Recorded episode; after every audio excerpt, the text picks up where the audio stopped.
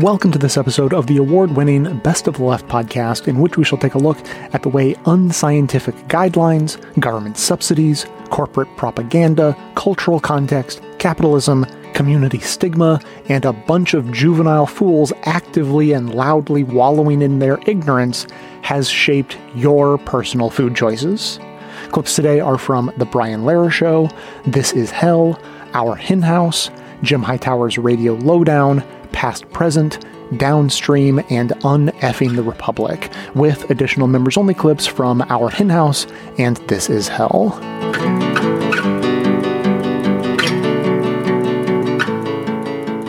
I want to stay on the history because what's in your book in this regard is so fascinating. So, you write in your new book, Slow Cooked, that at one point you worked for the federal government and you were the project officer in charge of completing the first ever Surgeon General's report on nutrition and health and to write the policy recommendations and oversee the report's release. Um, you write, I greatly underestimated what a hard time I would have in that office. Looking back on that period, I think of it as my two years in federal prison. Yikes, yikes. Because no matter what the research indicated, the Surgeon General's report would not recommend eating less meat as a way to reduce saturated fat, nor would it recommend eating less of specific foods that were sources of sugar or salt. We were part of the industry friendly Reagan administration. Agencies dealing with food issues had learned to avoid congressional interference by resorting to euphemisms. Huh. So can you give us an example or two of how you had to resort to euphemisms in the nutritional advice Americans were getting from their government and if those euphemisms showed up on food labels? Uh, sure. We're still using euphemisms. The dietary guidelines for Americans uh, say eat more fruits and vegetables. Um, so anytime you talk about eating more, you talk about real foods. And then they resort to nutrients when they talk about what you need to eat less of. So it's eat less saturated fat, sugar, and salt. It's not eating less of the packaged ultra processed foods that contain uh, saturated fat, sugar, and salt, or the meat that contain that's high in saturated fat. Um, they use nutrients instead of the foods as um, um, as euphemisms or as uh, it's sometimes called it's nutritionism. You use nutrients to stand for the entire food. And we're still doing that. That's what the dietary guidelines say. And the dietary guidelines are the basis of the FDA's new healthy proposal, healthy claim proposal. Um, if a food is high in saturated fat, salt, or sugar, it doesn't qualify for healthy but at least they're requiring that the product have some food in it, which I thought was a great step forward. Another example from the 80s that you give in the book, whereas Eat Less Beef called the industry to arms. In other words, they, they would bark and they wouldn't get away in the government with labeling Eat Less Beef. Um, eat Less Saturated Fat did not raise that alarm. You also write sugar producers could live with choose a diet moderate in sugar. Eventually, the Surgeon General's report would recommend the uncontroversial choose lean meats, and they would suggest limiting sugars, but only for people vulnerable to dental cavities. So, Marion, which Americans are those who are vulnerable to dental cavities? Uh, how about everyone? Every single one of them? Yeah, I mean, it was an amazing experience to to work with that and to try to get the message out. I mean, this was the late 90s, it was ancient history. It was the late 1980s. And another um, federally sponsored report came out a year later, even longer, saying exactly the same things. This was a moment in time when there was said to be consensus about dietary recommendations, but they did not say eat less meat, even though um, we now know that eating less meat is probably a good idea for most Americans. Uh, it would be good for their health and good for planetary health. But planetary health didn't enter into it in the late 1980s. What is the FDA trying to address by proposing revised food labels right now? Well, this is going to seem like such a stretch. I can hardly say it in a straight face or straight voice. Um, but the, you know, the big problem there, there are two big food problems in American society right now not having enough food or not having a regular supply of food, what we're now calling food insecurity. And then diet influenced chronic diseases like type 2 diabetes, heart disease, cancer, and COVID 19 for that matter. Um, diseases that are related to overconsumption of food, to obesity, and to, and to diseases for which obesity is a risk factor. So, this is a big problem in our society. Three quarters of American adults are overweight or obese um, by CDC standards. It's become normal. And that means that, uh, you know, three quarters of the American population is at either small to increasing risk of all of these chronic diseases. They cost a lot. They're terrible to have for individuals and they're not very good for society either. And we're seeing it in younger and younger children. So the FDA wants to make it easier for individuals to make healthier food choices. Um, and this is uh, I mean, I think there are two approaches to doing this. They have picked the approach, the personal responsibility approach. The assumption is that if you knew what a healthy food product was, you would choose it. Um, if you didn't know, you know, if you're ignorant of it, then you can't be blamed. This way you can be blamed. So the idea is to label food products uh, and to indicate which ones are good for you, taking a positive approach, not which ones you should avoid, because that will get the food industry upset but which ones you can choose because they're healthy. So that's what it's trying to do. Um, will it work? I have I have no idea. I don't think it'll work. I'm dubious about the whole thing. I don't think that having individual food choices is the way to achieve public health objectives. We need policies. How about regulating the food industry so it can't market junk food? Especially to children? Or how about setting up some restrictions on food companies getting involved in public policy and influencing the dietary guidelines and doing all the other things that food companies are doing? It seems to me that would be yeah. a much better approach what I always like to explain is that food companies are not social service agencies. They're not public health agencies. They're businesses with stockholders to please. Their first and only priority is to make money for their stockholders. That's what they're in business to do. Right. But the government is in business to regulate them. And you did write that the new proposed labels would be a lot better than the labeling anarchy that currently exists. So, how would the new proposed labels be an improvement? Well, they're an improvement because they will only allow food products to put a healthy claim uh, on the package label if they contain real food. What a concept. Um, and if they are below certain upper limits of saturated fat, salt, and sugar. So the improvement is that they will they have exceptions made for I, mean, I can't even say this with a straight face. They they they have exceptions made for real foods. So foods like avocados or nuts that are high in fat that used to be uh, forbidden to be to claim themselves as healthy can now have healthy labels on them. Um, and maybe we're going to start seeing these healthy stickers on real fruits and vegetables in the supermarket. Um, but the whole issue is to discuss what the deal is on packaged foods. These are the foods that are most profitable for food companies. They're the ones that um, are considered to be ultra processed, which is a relatively new term that describes foods that are industrially produced, don't look anything like the foods they came from, can't be made in home kitchens, and are clearly uh, shown to encourage people to eat and eat and eat. You can't eat just one. Uh, they're the ones that you just can't stop eating. And so they induce people to take in more calories. The food industry loves them because they're enormously profitable.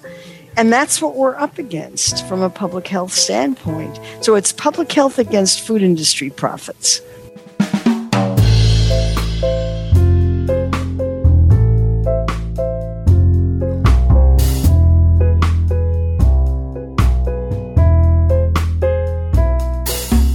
The article starts just by saying the simple sentence For years, meat producers have worked furiously behind the scenes to keep meat reduction out of discussions on climate policy. So, Jan, how much does the public recognize meat producers' role in fomenting opposition to anti-climate change reforms. I mean, I can understand that they would recognize their impact on deforestation and how deforestation can have an impact on climate change. But how much do you think people recognize that meat producers are actively, furiously working behind the scenes, scenes to uh, have an impact on climate policy? Well, I don't think people actually know this. In fact, I think that in large in part because of what Spencer and I wrote about in the article, I don't think that many people actually connect food production in general and meat production specifically to anthropogenic climate change. This is in a sense this is the political story we're trying to tell in the article, which is that since I mean for decades, but especially since the release of the United Nations Food and Agriculture Organization's Livestock's Long Shadow Report, it's been clear that there's a direct link between emissions from animal agriculture and global warming. So the statistics, of course, differ a little bit based on the calculations. The sort of standard number that's used is that livestock contribute about 14.5% of total anthropogenic gases. And so you've got an industry that is well, whose product is consumed by the vast majority of people on the planet. That's consumed in massive quantities, especially in the global north, places like the United States, where the average consumer eats about 220 pounds of meat every single year. And you've got, so you've got most people being complicit in some degree of anthropogenic climate change because they buy the products that's produced by this industry that all of a sudden now there's sci- there's emerging scientific proof. And i would say that now we're pretty much at a scientific consensus that this industry is a contributor to anthropogenic climate change. And so i mean i'm sure you have questions about this coming up. And so this is the question. Why don't people know this? Why isn't this top of mind? And i think part of the reason, and part of the reason that Spencer and I try to explain in the article, and that both Spencer and I explain in our in our separate bodies of work, is that the meat industry has looked at best practice, if you will, from the past, which is primarily looking to the tobacco industry and the fossil fuel industry, to see how they can try to mitigate uh, both public knowledge about their links to climate change as well as all kinds of other environmental harms but also mitigate people changing their habits or be becoming involved politically to sort of constrain or regulate the industry in the name of sort of mitigating climate change right? And so that's the story we're trying to tell. But to answer your initial question i think for most people this isn't a top of mind issue and it's absolutely in the industry's interest to ensure that it stays not a top of mind issue well, before we get to Spencer, Jan, let me just follow up on that. You said that this has to do with meat production, but in general, this has to do with the way that we produce all of our foodstuffs throughout all of agriculture. Is this not just limited to meat production? Can this actually, can there be contributions to climate change that's done by agriculture that is focused on non meat production, that can focus on vegetable production, for instance? Uh, yeah, absolutely. So there was a paper recently that came out in Nature Food that estimates that if you look at full life cycle, so behind the farm gate, through consumption, through or through transportation, through consumption, through waste, and so on and so forth, that the agricultural sector makes up about a third of total global GHG emissions.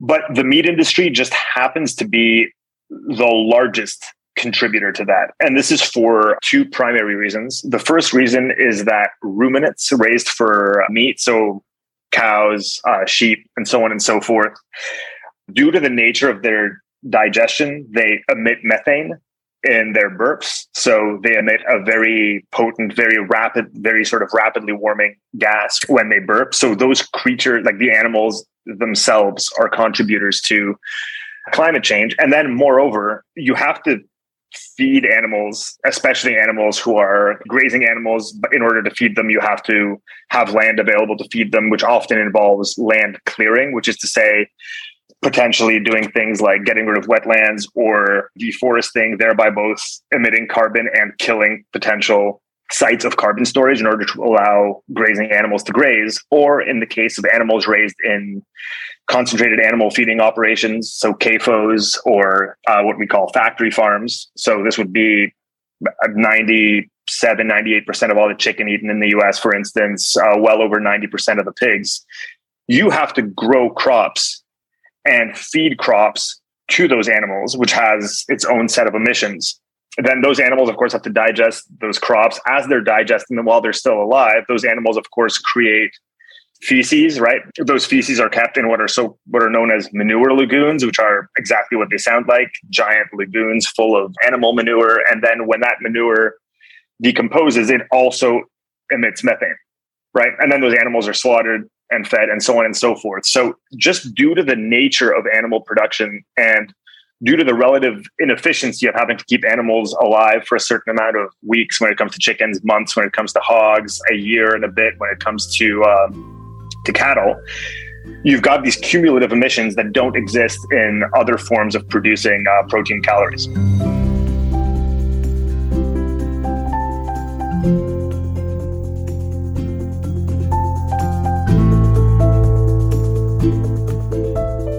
We all know that there are a gazillion reasons to reduce, there are actually a gazillion reasons to eliminate consumption of meat.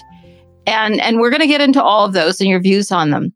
But it still seems to be a political no-go zone. And, and of course, that is because for like people are just still horrified by the idea. Just never mind why people don't go vegan. Why is this such a difficult issue that, that it's even hard for politicians to broach it? Well, I think that uh, the question of meat reduction, as you said, there are a number of cases. There are ethical cases. There's a very strong environmental case. Now, in the wake of COVID, there's a very strong case that has to do with preventing the risk of future zoonotic pandemics. But basically, the question of meat reduction, despite having such a strong case for it, runs into two problems. The first is the sort of cultural and political role of meat uh, in our society and as that relates to politicians. And second is the question of individual choice and the fact that uh, individual choice and individual consumer choice is viewed as so important by so many people. And so when you talk about meat reduction, even though the case, the rational case for it, if you will, seems so obvious, you run into this dual problem that a lot of people, and of course, if any vegan has tried to convince a meat eater to go vegan, they run into all these justifications for why people can't go vegan or don't want to go vegan and so on and so forth. But you also run into this political problem where there are very few politicians who are willing to stick their neck out for something they perceive as so politically unpopular, right? So it's very easy for politicians to score points saying, you know, how dare anyone suggest that you reduce your meat consumption. You have a right to make whatever choices you want in the market. How dare anyone tell you what to eat? This is government overreach. And they're literally taking the meat out of your mouths. And given that for a lot of politicians, and this is not just conservative politicians, but it seems to be becoming a conservative political talking point, both in the United States and in other countries, it's very easy for conservative politicians to rile people up with this sort of culture war idea of combining meat reduction with political correctness, with sort of eco consciousness gone too far. And so, therefore, to say that there's absolutely no way they're supporting meat reduction because it's everything that's sort of wrong with the woke environmental left, or however you want to you want to phrase that. And I think a really good example of this is what just happened in Spain. So, um, the Spanish Minister of Consumer Affairs, Garzón, he basically put up this video on Twitter that I really urge people to watch, which is it's really a masterclass in political communication. He walks people through all the peer reviewed science of why meat should be reduced. He talks about meat reduction and not elimination. He says you can still have your barbecue with your family, just have less of them. He talks about the fact that a lot of people can't access meat because of income and access issues. He talks through all the policies that the government can can implement. It's really like a masterclass. This is how we should be talking politically about meat reduction.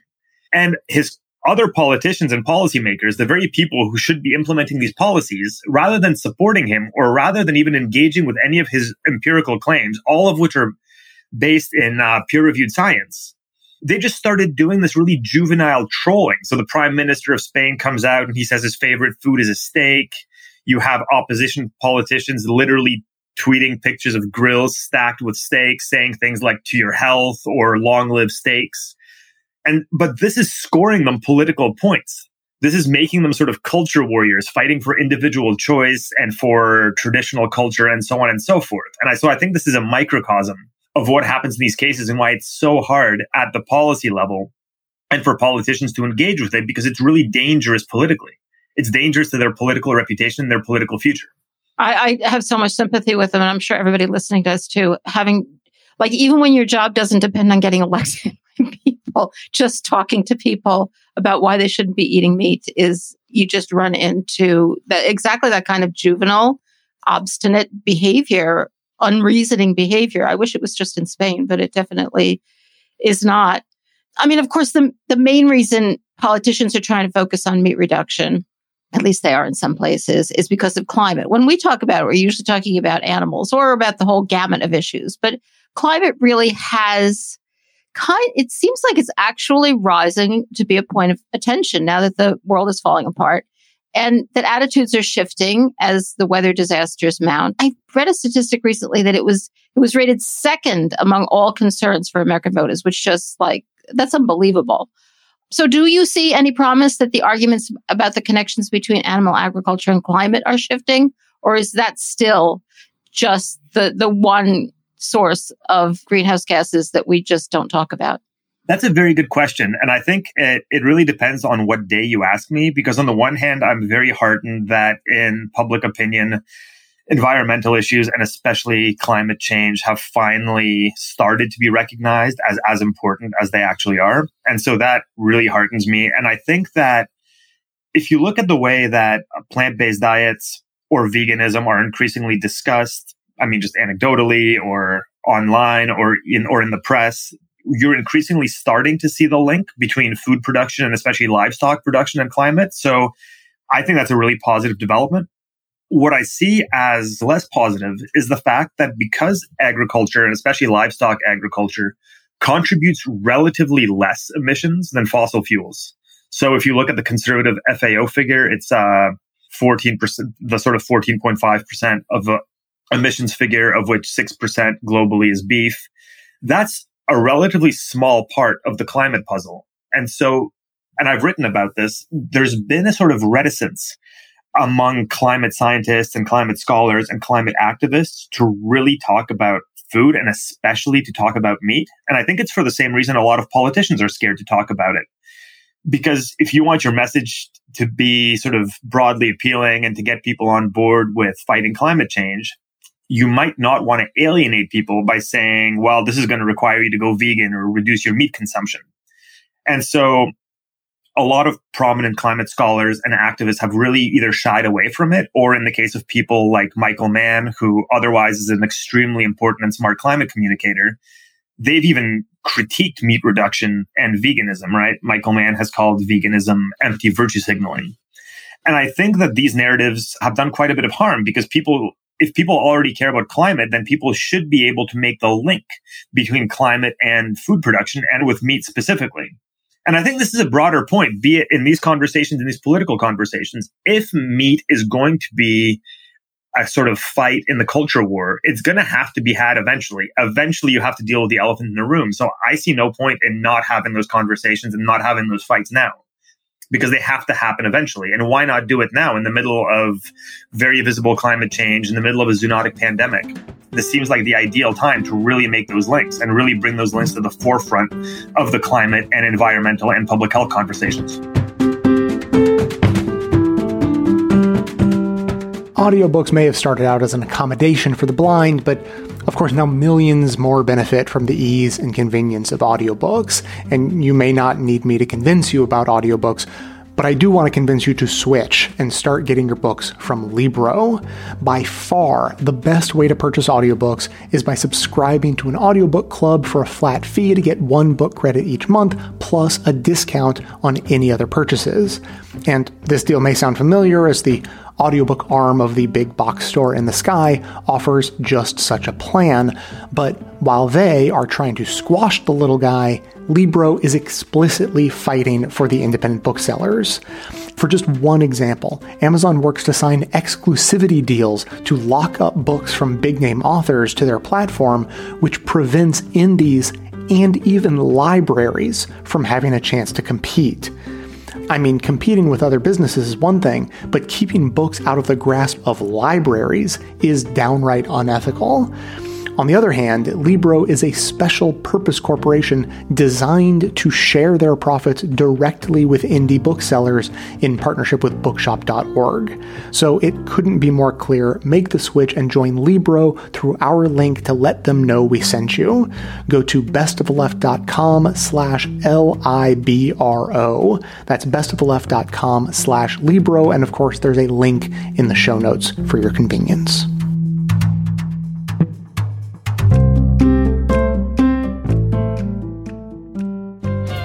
America certainly has an abundance of food, even though many Americans do not. Yet, we face a momentous choice of whether to pursue a food future rooted in the ethic of sustainable agriculture or one based on the exploitative ethic of agri-industry. What better symbol of agri-industry's vision of food than that ubiquitous Thanksgiving bird, the butterball turkey? The Butterball has been hoisted onto our tables by huge advertising budgets and regular promotion payments to supermarkets. The birds themselves have been grotesquely deformed by industrial geneticists who created breasts so ponderous that the turkeys can't walk, stand up, or even reproduce on their own, thus earning the nickname dead end birds. Adding torture to this intentional deformity, the industry sentences these once majestic fowl to dismal lives in tiny confinement cages inside the sprawling steel and concrete animal factories that scar America's rural landscape, monuments to greed based corporate husbandry. As the eminent farmer poet activist Wendell Berry tells us, eating is a profound political act it lets you and me vote for the Butterball industrial model or choose to go back to the future of agriculture, which is the art and science of cooperating with rather than trying to overwhelm nature. That cooperative ethic is the choice of the remarkable Good Food Uprising that has spread across the country in the past 30 years. Now, the fastest growing segment of the food economy, it is creating the alternative model of a local, sustainable, small scale, community based, organic, humane, healthy, democratic, and tasty food system for all.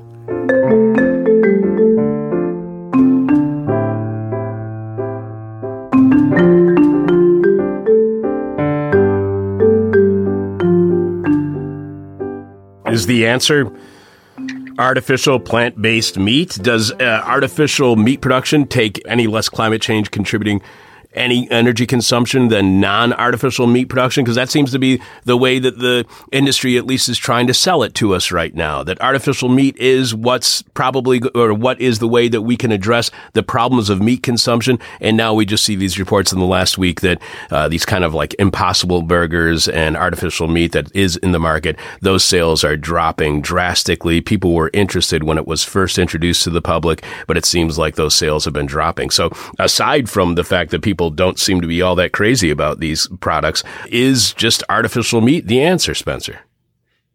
Yeah. So the first thing I'll say is in terms of those, dro- so it's the stocks that are really dropping, and that's the thing that we're looking at. And whether that's a reflection of people's attitudes is sort of up in the air. I mean, it certainly is. There's definitely a backlash, but even though we have some uh, meat corporations investing in whether it's veggie burgers or uh, cultivated meat the vast majority of the industry is lobbying against these products. That's, that's something that we should make clear.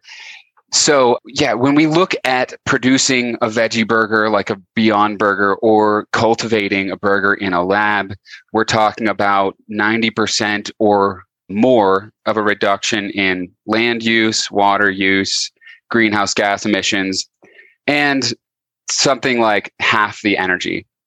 So if we can produce meat or meat alternatives in this way, that is certainly something that a lot of climate scientists and ecologists are promoting. And that's part of the discussion that's going on at the IPCC and that's sort of being buried in these policy reports. It's a little bit different when we talk about the consumer factor and how they're adopted. But the big thing to realize, and I think to keep at top of mind, is that we are subsidizing the animal industries to an insane degree. Uh, many of them are not profitable in their own right. And so they're essentially propped up by state planning. So when we look at the dairy industry, for instance, these new methane renewable energy credits, some of the dairy factories have been running these calculations saying, wow, we're actually making more money off the cow manure now than the milk. And so they're considering milk the byproduct of generating this manure for these renewable energy credits. And those credits don't really take into account the emissions from the cows in the first place, from the land use, the water pollution, from the uh, you know leaking of these facilities. So scientists are very clear that we need to rapidly and dramatically scale down the meat industry.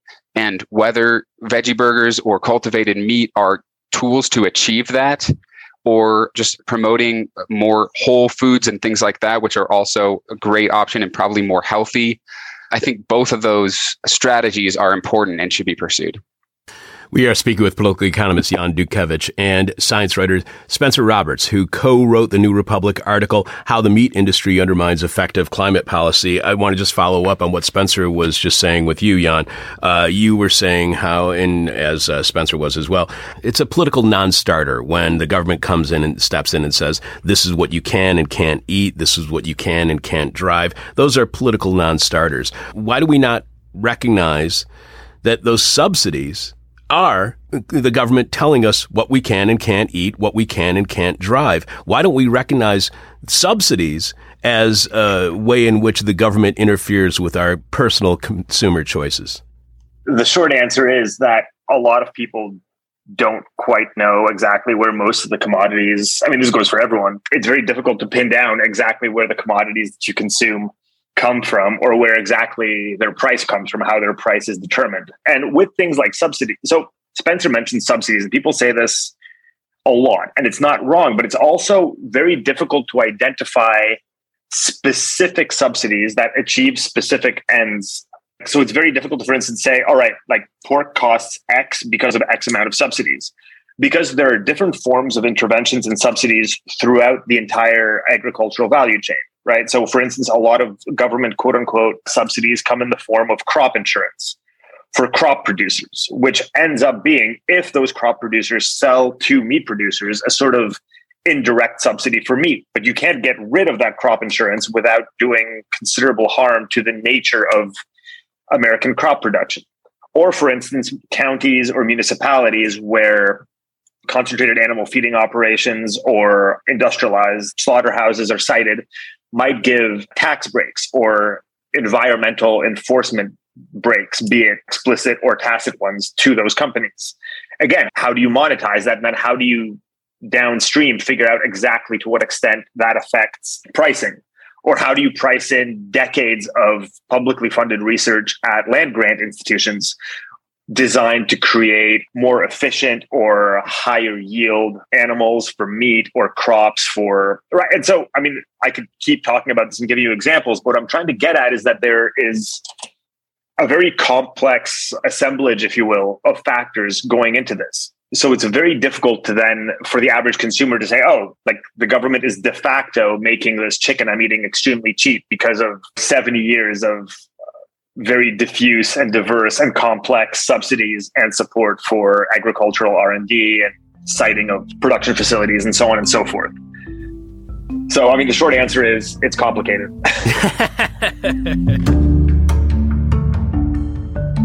Our ad system respects your privacy, but if you'd like to get rid of them entirely, we would love to have you as a member of the show. Members enjoy an ad free version of the show, as well as bonus episodes and bonus content in each regular episode, plus extremely handy chapter markers that help identify and navigate the clips. Sign up for membership at bestofleft.com slash support.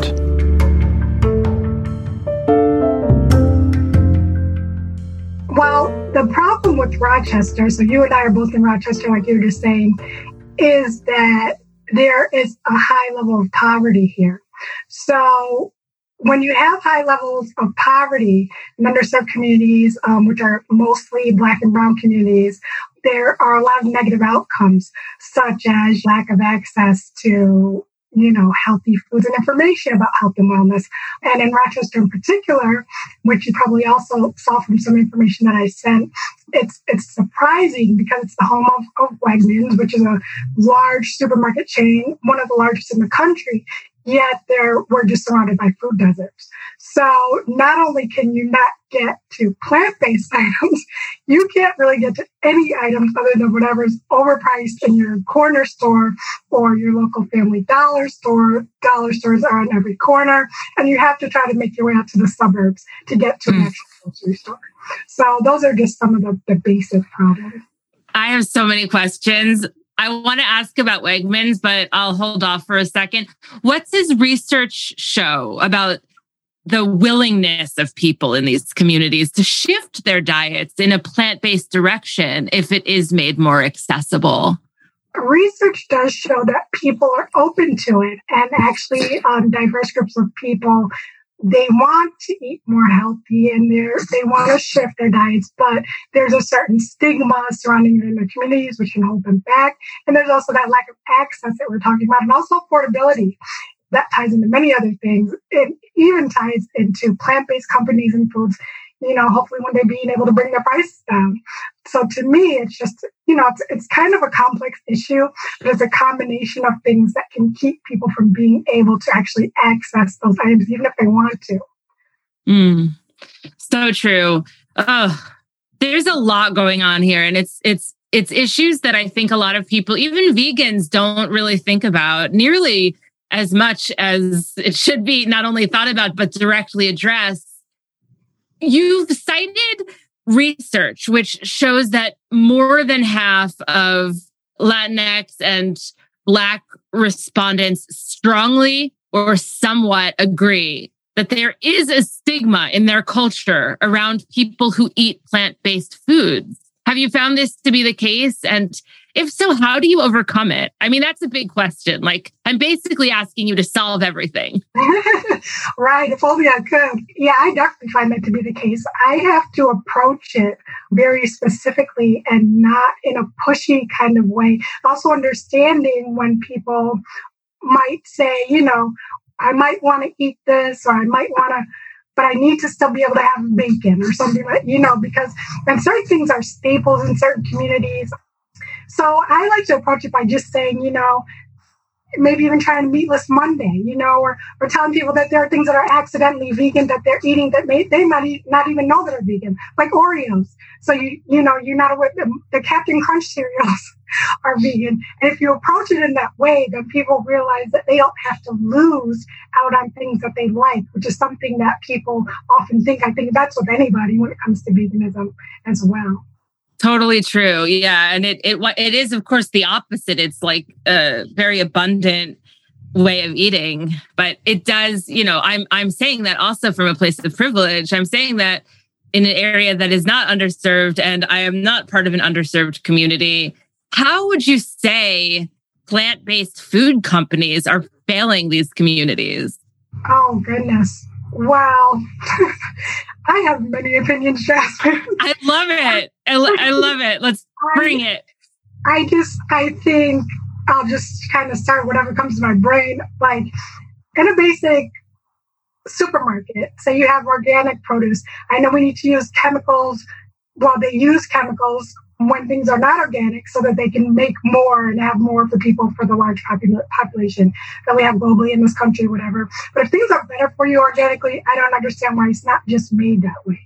We have so many um, advances in science, science today, in my opinion, they could probably come up with something that would still allow them to have the crops grow and be abundant for everyone without poisoning people. And when it comes to plant-based food companies, I mean, even I, who may not live in, you know, real abject poverty, you know, I look at some of these items and I just think that the prices are high.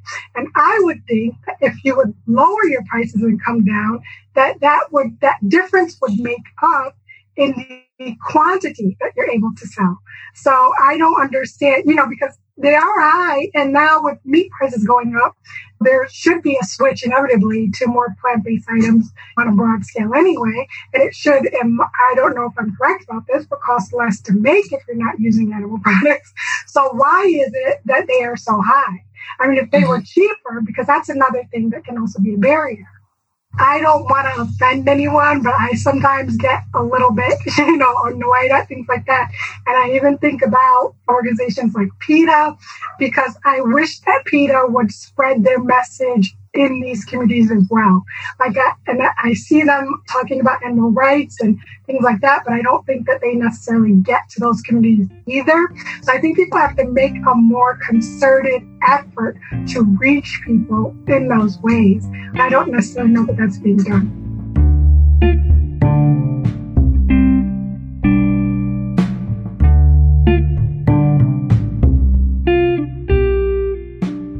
Also think that there is a component of this where in popular culture, I think veganism particularly is often seen as a white middle upper class diet.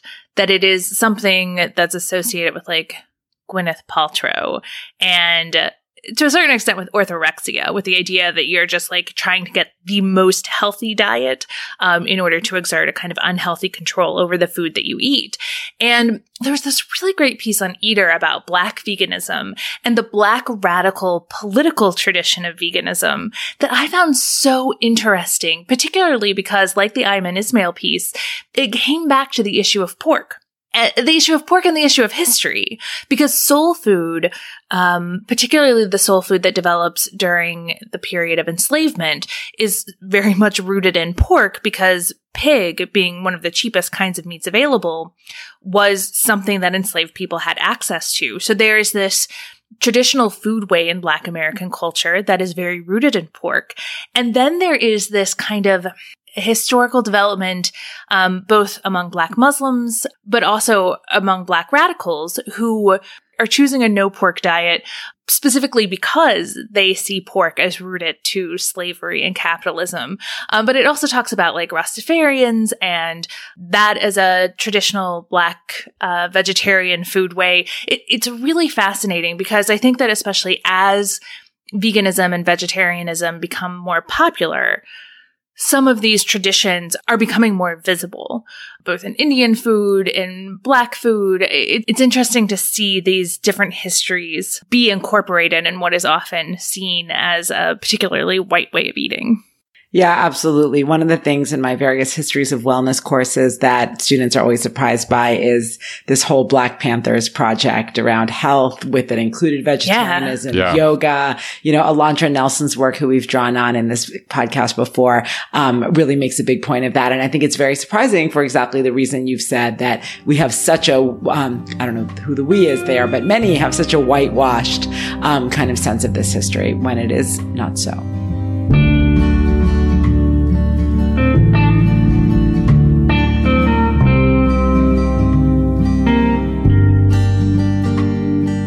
We, we talked briefly about fertilizer. I don't think we mentioned pesticides. No, no. What is what is going on with pollinators and bees, and, and how bad of a problem is this? It's it's really frightening. So um, there's one study which suggests that farmland in the US in 25 years has become 48 times more toxic to bees. Wow. And of course, it's not just bees. You know, what we, what's ma- mostly driving this is a class of pesticides called neonicotinoids, um, which are ostensibly banned in the EU and still so far in the UK, but they keep getting all these exemptions, you know, so, oh, our sugar beet's not doing very well. We need some neonicotinoids. Oh, all right, then go and slap them on. And these are, they should, they shouldn't be called insecticides. They should be called biocides because they take out entire ecosystems. So there was an interesting study in Japan in an area where they'd never been used. And, um, it was in the farmland around Lake Shinji in Japan. And, um, and after the first year of use there, plank, the weight of plankton in the lake fell by, I think, 83% and the fish catch for local fisher fisher people fell by 90% just with one year of use and you know they weren't spraying it into the lake this was just bottom of the catchment it was everything was flowing off the land into there and had taken with it anything which stood in its way on the way. So it's not just the above ground insects, which are being wiped out at horrifying speed by this class of pesticides.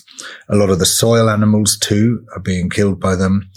Then the freshwater creatures and, you know, in the ri- rivers and, and in the lake. And who knows what happens when it gets into the sea? The, the work hasn't been done yet, but it's probably lethal. And the, the same route applies here, which is industrial factory farming, trying to maximize yields using chemicals which have no place near food. So again and again, we, we, what we see happening is new farm chemicals are developed. Um, they are scarcely tested. Um, they get approval before there's been any effective s- testing at scale individually, let alone in concert with the other farm chemicals which are being deployed. And so often it's a cocktail of toxins, which is dangerous and then they're deployed. And then afterwards, you suddenly start finding out all these effects which weren't on the can. And of course, once they've been, once they're being widely used, then it's much harder to put them back in their box. You talk about an uninhabitable planet. You talked about a, a, a tipping point with regards to the Amazon a, a few moments ago. What does an uninhabitable planet mean? Because I think there's something of a debate here with regards to climate change. People say, well, look, it's not an existential threat, it's a civilizational threat. So clearly, the world we live in today wouldn't be able to carry on in a century or two from now if we don't act. Where do you stand on that? Do you, do you think this is a genuine threat to Homo sapiens or to just market capitalism or?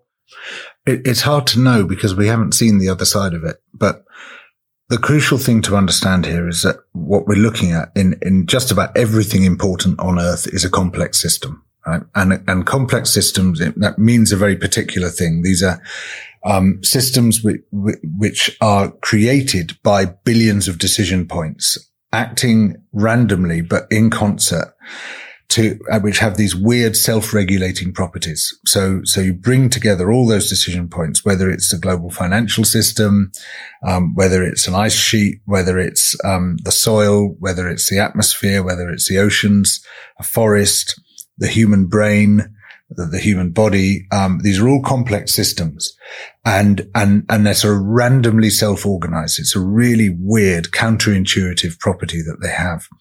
And, and through feedback loops, they maintain an equilibrium state within a certain range of stress. But if you push them out of that stress, those feedback loops, far from damping down the any shocks which that system is subject to amplify and transmit those, those, those shocks. And, and if it goes too far, too much stress is applied, instead of there being gradual change, those systems reach a tipping point. Once they pass the tipping point, they collapse into a completely different equilibrium state. Now, the current sort of generalized equilibrium state of the systems of systems, the Earth system, which com- comprises all those different systems, often acting in concert. They mm. they can't be meaningfully separated from each other. You know, we we separate them to study them. We say, oh, this is the ecosystem, this is the atmosphere, this is the ocean, mm. this is the soil. You know, they're, they're totally interlinked, and and they, there's a sort of gigantic system of systems called the living planet. Um, um, the, the one, the equilibrium state that we live in at the moment is the one that we evolved to live in. And most of life on earth evolved to live in that equilibrium state. If it flips into a very different equilibrium state, as it has done during previous mass extinctions, um, it could become hostile to most forms of multicellular life, as indeed has happened. I mean, the, the classic case being the Permo-Triassic extinction 251 million years ago, where um, on one estimate, 90% of species disappeared and nearly all large vertebrate species went. And large vertebrate species an animal with a backbone. We are a large vertebrate species. And what happened in that case was the collapse of one Earth system triggered the collapse of others. Mm. Um, so it, it, it seemed to have happened with atmospheric effects, a combination of carbon dioxide and, and from volcanoes and acid rain from the same source. That then wiped out a lot of the vegetation, which meant a collapse of the soil, which got stripped off the land. Um, that then caused deoxygenation in the oceans. That then stopped the ocean circulation system. That then prevented the um, distribution of temperature of, of, of heat around the um, planet, uh, creating a great sort of polarization of heat and cold. And it just became a hostile place for most of what was there before to live in. And there was a remnant dwarf fauna there for millions of years before it gradually recovered. And we saw the sort of um, um, refaunation taking place in the Triassic and then uh, much richer ecologies in, in, in the Jurassic. But that took tens of millions of years.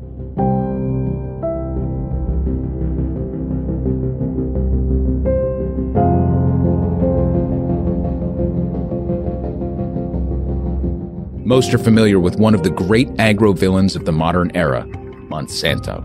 Monsanto is now part of Bayer after completing a massive buyout for more than $60 billion. The deal was even attractive enough to Bayer to look past the multitude of lawsuits against Monsanto from farmers and stakeholders all over the world, estimated to be somewhere around 10 billion in payouts and settlements.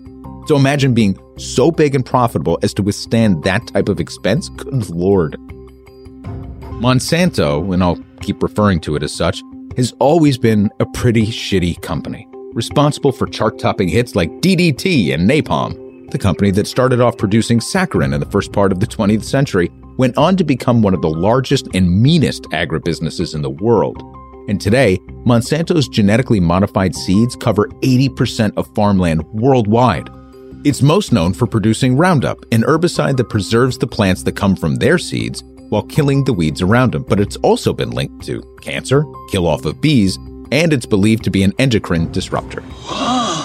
According to DNB, Monsanto still employs more than 20,000 people globally. And here's the thing I'm sure that there are those at the company that don't feel right about what they do. But I'm willing to bet that most feel as though they're doing really good in the world. This is where we have to understand the powerful force of both propaganda and the actual results. See, crop yields from Monsanto seeds are enormous. And because they've closed the loop on the growing system by supplying the seeds, the fertilizer, the herbicides, and the pesticides, it's hard to argue against because they've effectively eliminated any basis of comparison. On the manufacturing end of things, you have companies like John Deere. And in his book Animal Vegetable Junk by Mark Bittman, the author provides a complete historical account of food, dissects the issues that plague the modern farm, and warns of the evils of the junk food industry. But in speaking of Deere, Bittman says, financing tied farmers to equipment chemical and seed producers, and bankers as well. And while Deere Company showed goodwill towards struggling farmers, its success in financially bonding these farmers virtually ensured that creditors remained profitable in the long term. It's also among the chief reasons why industrial agriculture is so difficult to change today. Today, the company's margins are almost four times as great from providing credit than they are from sales. Most refer to the growth of big agro as the quote, Green Revolution, a phrase coined by William Gaud in 1968 in the capacity of Director for International Development in the United States. He said, These and other developments in the field of agriculture contain the makings of a new revolution. It's not a violent red revolution like that of the Soviets, nor is it a white revolution like that of the Shah in Iran. I call it the Green Revolution. But like any Greek tragedy, this is the beginning, the rise before the decline scratch below the surface, and we're just now beginning to understand how ugly and devastating the Green Revolution has actually been. According to Bettini's research, historically, humans used more than 70,000 plant species for food. With modern mechanized farming, only 150 species are now under cultivation, and only three, wheat, rice, and maize, provide nearly 60% of all calories that humans consume from plants. End quote. Now, there are a number of problems with this development as corporations have spread and consolidated land, machinery, supply chains, and distribution. And the first is that our diets are really fucked up. We're missing so many of the core nutrients our bodies need, which results in obesity and malnutrition that appears to look like people are fed when they're actually undernourished with empty caloric intake that provides little value to the human body. In terms of the planet, our emphasis on monoculture has led to extreme overuse of both freshwater and soil, both of which need to regenerate. This goes for the oceans as well. as both land and sea have been polluted by the industrial chemical applications required to maintain these massive monocultures that is beginning to affect yields and quantity. And both land and sea have been so polluted by the industrial chemical applications required to maintain these massive monocultures that it's beginning to finally affect yields and quality.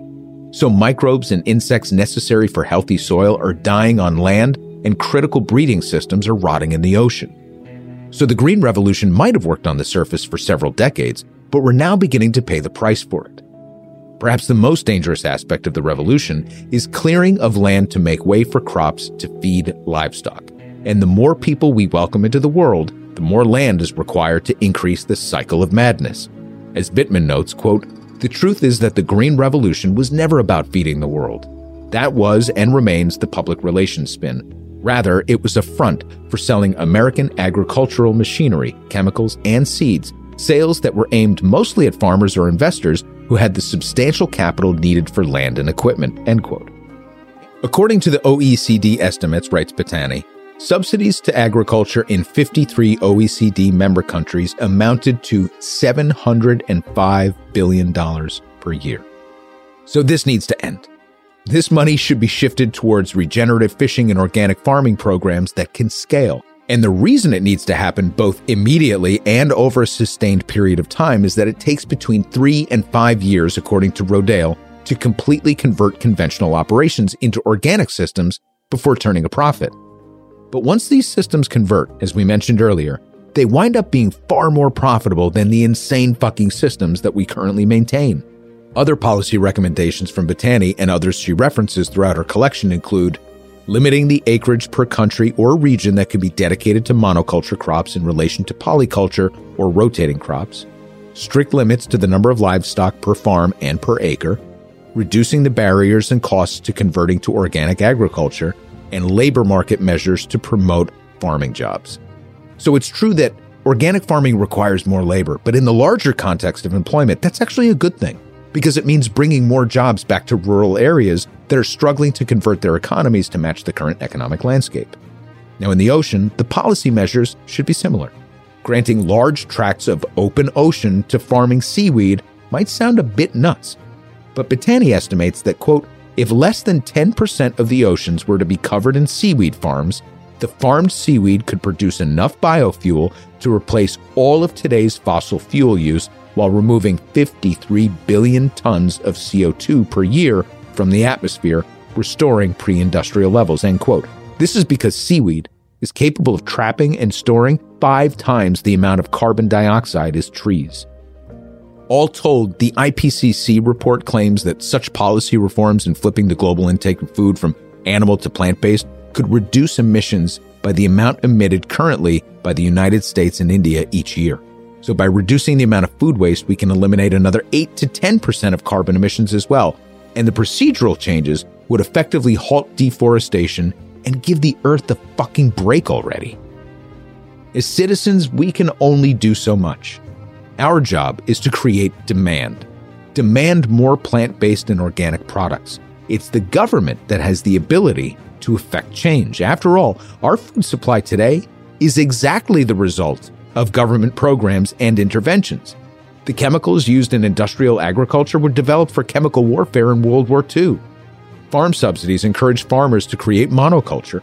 Subsidized crop insurance programs and commodity price supports offset risks in the market and during poor growth seasons. Our trade agreements create advantages for domestic fishing and agriculture producers. This isn't about free markets. As we've proven time and time again, there's nothing free about our market systems, and no industry exists outside of the government's purview. It's all about what we have chosen to value, who we choose to elect to leadership, and what we demand of them when they're in their jobs. And to bring all of this all the way back around, this starts with getting money out of the system so the corporations that currently run the world no longer have the means and ability to access and influence the political system. The For the People Act in the United States is still the first most important step to making all of this a reality, which is why it's so important for us to connect the dots here together in this show. The bottom line is that capitalism is not built for this type of planning, which is why aspects of the economy that align with human imperatives require centralized planning or, at a minimum, strict regulations and incentives to manufacture a positive outcome. The one negative thing I'll say about a vegetable today is that carrots don't work when you need to shift the corporate economy. Fuck the carrot, use a stick. We need to beat the corporations that control this process into submission and take back control of our food supply. And it starts with robbing them of their source of funding and access to control the levers of power and installing progressives in office who believe in science. They understand what's at stake and they're willing to legislatively control the narrative going forward.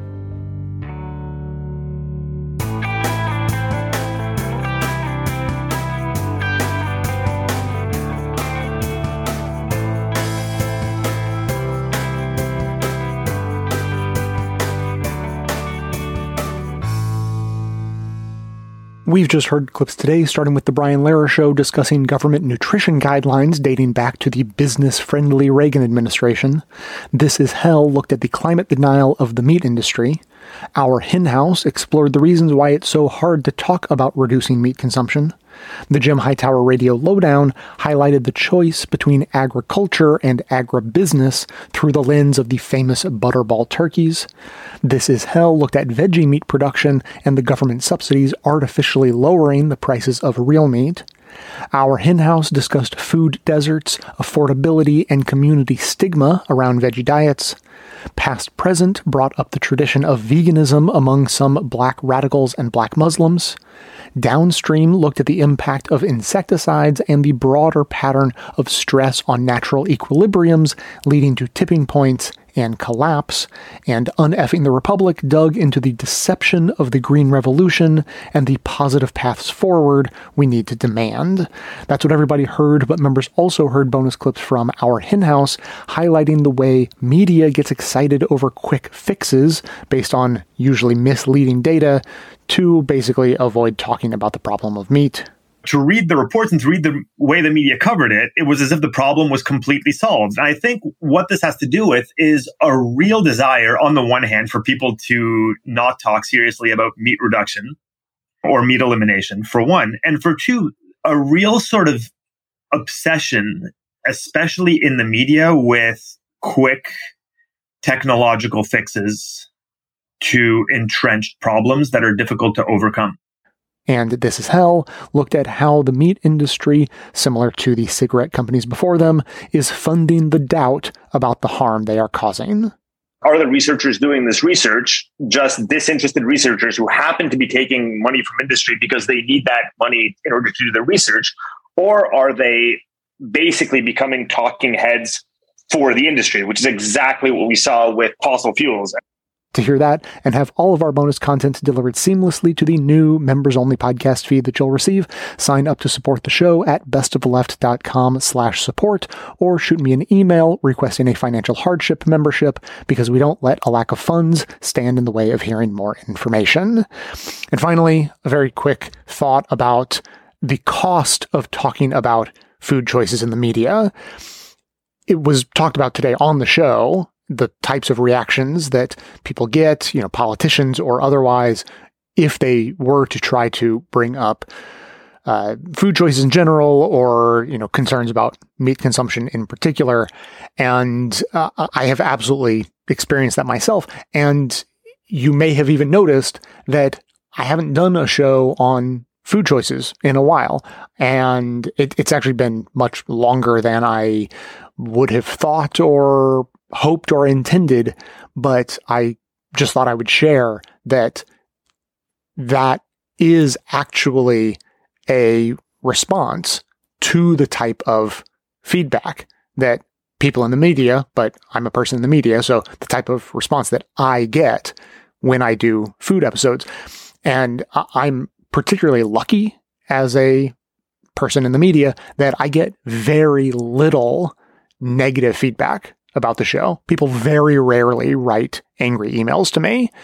The food episodes are the one topic where I may, and maybe Israel, the food topic and Israel, just, just to give you a sense of the level of emotional energy that goes into these topics. Telling someone that uh, they may want to reconsider their food choices is tantamount to insulting Israel in people's minds and making them think that you're anti-Semitic. like that's sort of the level of of emotional response that we get. And so what often happens is there's a sort of emotional word vomit that ends up being directed at people who bring up this topic. And so it gets sent by email or social media or, or, or whatever else. And that simply comes from the fact that food is such a deeply emotional topic that people really don't know how to handle it well. And this goes far beyond the meat versus veggie debate. The same goes for what picky eaters are willing to eat, what qualifies as comfort food in your mind, and, and, you know, what food brings about the feeling of home to you, right? Like these are all emotional connections that we have to food. And so our perception of food and our own food choices is deeply influenced by emotion, but we tend to think that our emotions are actually facts and that we we base our opinions on facts and the line between fact and emotion gets blurred a lot of the time uh, never more so i think than when talking about food. And so my point is that you know nearly all of us are deeply irrational about food, myself absolutely included. And all I ask is that we start by acknowledging that. Just be aware of that as a fact about humans. We are emotional about food. And so you probably have strong opinions about food. So do I. Some of my opinions are based on fact but not all. And I hope that if you find yourself having a strong reaction to a discussion about food, you just take an extra moment to figure out if your reaction is based on emotion or something more concrete. I mean, at least do that before you send me an angry, emotional word vomit email. As always, keep the comments coming in. You can leave a voicemail or you can now send a text message through SMS or WhatsApp or the Signal messaging app, all with the same number 202 999 3991, or keep it old school by emailing me to j at bestofleft.com. That is going to be it for today. Thanks to everyone for listening. Thanks to Dion Clark and Aaron Clayton for their research work for the show and participation in our bonus episodes. Thanks to the monosyllabic transcriptionist trio, Ben, Ken, and Brian Brian for their volunteer work helping put our transcripts together. Thanks to Amanda Hoffman for all of her work on our social media outlets, activism segments, graphic designing, webmastering, and bonus show co-hosting. And thanks to those who support the show by becoming a member or purchasing gift memberships at bestofleft.com slash support through our Patreon page or from right inside the Apple Podcast app. Membership is how you get instant access to our incredibly good bonus episodes in addition to there being extra content, no ads, and chapter markers in all of our regular episodes, all through your regular podcast player. And if you want to continue the discussion, join our Best of Left Discord community to talk about the show or the news, or to yell at me about food choices or whatever you like. A link to join is in the show notes. So, coming to you from far outside the conventional wisdom of Washington, D.C., my name is Jay, and this has been the Best of Left podcast, coming to you twice weekly, thanks entirely to the members and donors to the show from bestofleft.com.